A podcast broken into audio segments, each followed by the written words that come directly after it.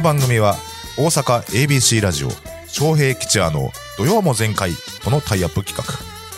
命知らずの異名を持つ関西テレビの元アナウンサー桑原翔平さんと俳優としても活躍中上方落語界注目の落語家桂吉也さんが朝日新聞ポッドキャストのトークに切り込みます。今週のテーマは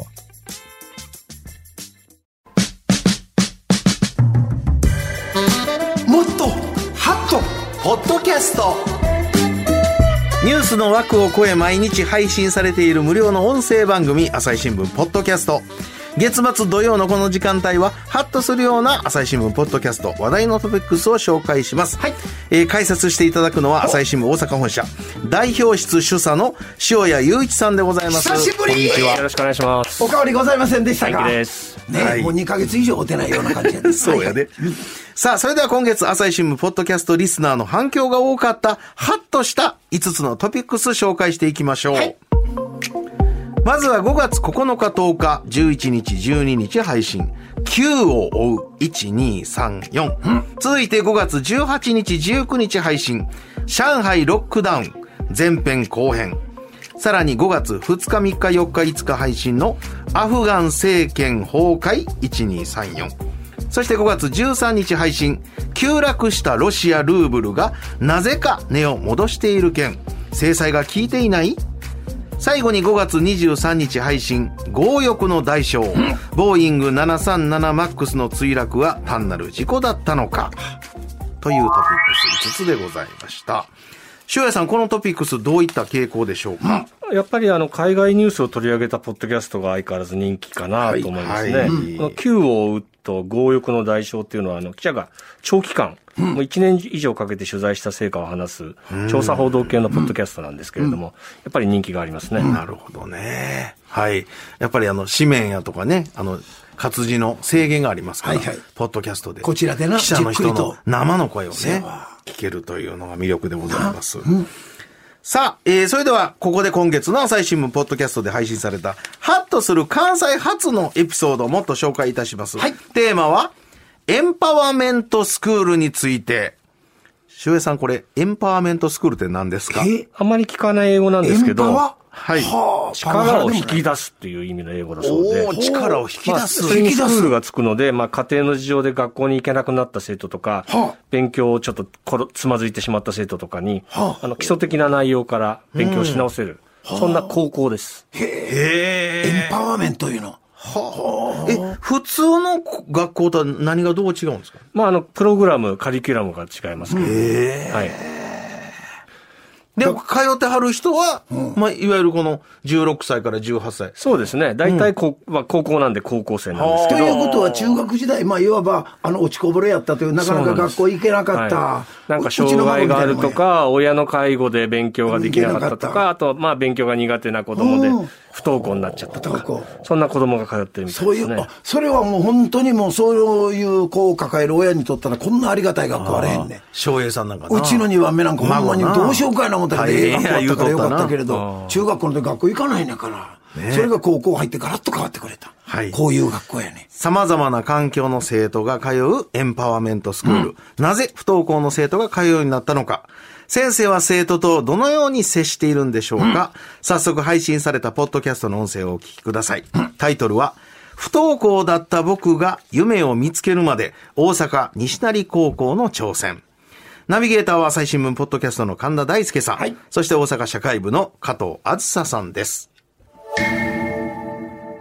で、それぞれにやっぱりこう、あるんでしょうけれども、大人に対するね、目線っていうのもね、そういう複雑な家庭にいると厳しくなるだろうなとは思うんですよ。そういうのとかっていうのはしかし、その今の話聞くとね、先生、校長先生なんか特に、信頼感すごいじゃないですか。そうですね。それどういうふうにその、うまくやってるのは何なんですかね？そうですね。いや、本当に私ももう最初に学校行った時から先生との距離が近いなっていうふうにも思いましたし、うんだんだんそれはやっぱり、まあ3年生取材したので、きっとこう3年間の中でこう詰まっていくものなんだろうなっていうふうに思うんですけど、やっぱり、本当に、その話す時間の積み重ねなんでしょうね。信頼の貯金って言ってましたね。信頼の貯金。うん。どういうことですか？こうやっぱり、先生がこれだけ話を聞いてくれた、この時に助けてくれたとか、そういう経験がこう、積み重なって、やっとなんか深い話ができるというか。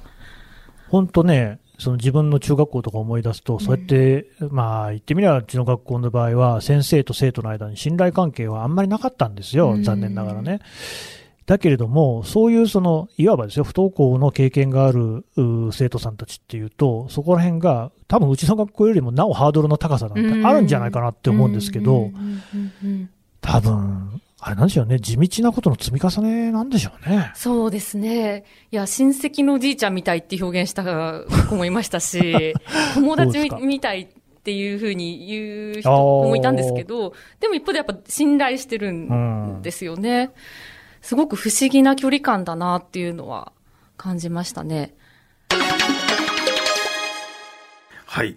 塩谷さん、そもそもエンパワーメントスクールっていつぐらいからできたんですか？これはあの、大阪府は2015年に始まったんですけど、はい、まあ8年目ですね。うん、これはあの、大阪府って私も知らなかったんですけど、高校中退率が一番全国で高い。高い。ワースト1位。ということで、まあ大阪府は結構エンパワーメントスクールに力を入れてるようです。うんへえ。もともとこの西成高校はそういった取り組みしてたんですか？まあ、あの、西成っていう所在地の事情もあってですね、うん、やっぱ荒れていたそうで、うん、校長先生の話によると、ポッドキャストにも出てきますけど、1年に100人弱が中退するような学校だったそうです、昔は。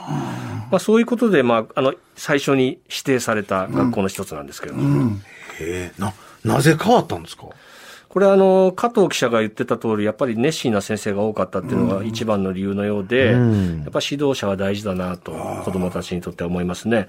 まあ、あの、ポッドキャストでも記事でも紹介されてるんですけど、あの、妊娠した生徒がもう退学になるんじゃないかなと思いながら、先生に相談したら、先生がこれから学校どうやって続けようかっていう話をしてくれて、あの、体育は見学にするとか、うん、出産予定日の1週間前から休んでその間課題にするとか、そういう方法、先生が考えてくれて。もう今までの学校とは全然違いますね。全然違いますよね。ねまあ、あと、授業の内容もだいぶ違って、例えば一コマ30分にして、集中できない子供が30分ならなんとかできるだろうとか、夜働く生徒がいるんで、ちょっと始業時間を遅くしようとか、あの、こまめにいろいろ工夫してるみたいですね。そう翔平さんもね。うちの孫なんかお二人、あの、お孫さん、高校生で。はい。で、二番目の。そうそう。もう中学校学校なんか行かない。中学校、学校行かない。それでも一応高校は行きたいけど、入る高校あるかな。そしていろいろと周りが調べて、そしてこの子の興味を持つものは何やろと。まあ、西成高校ではないですけれど、そしてうちの子はものすごい踊りが好きやったから、ダンスがやりたい。そしたらそこを見つけた。そしたらその学校はもう本当にその子供の興味を十分叶えてくれる教材があって、もちろん一般授業もやってるんだけど。今はもう、楽しんで学校行ってる。一回も遅刻なし。中学3年の時学校行ったん、行ったん4日か5日やで、これ。それが毎日遅刻なし。偉いもんですね。本当に、だから本当にその時代の子供っていうのは何に興味を持つのかというのを、もちろん学校もね、はい、あの、子供に対していろいろ考えてくれるやるけど、子供もなんか持ってたらね、そういうのに合わし、合う学校は必ずある。僕もあのね、うん、一応、小学校の教員免許持ってるんですけど、はい、そうそう、うん。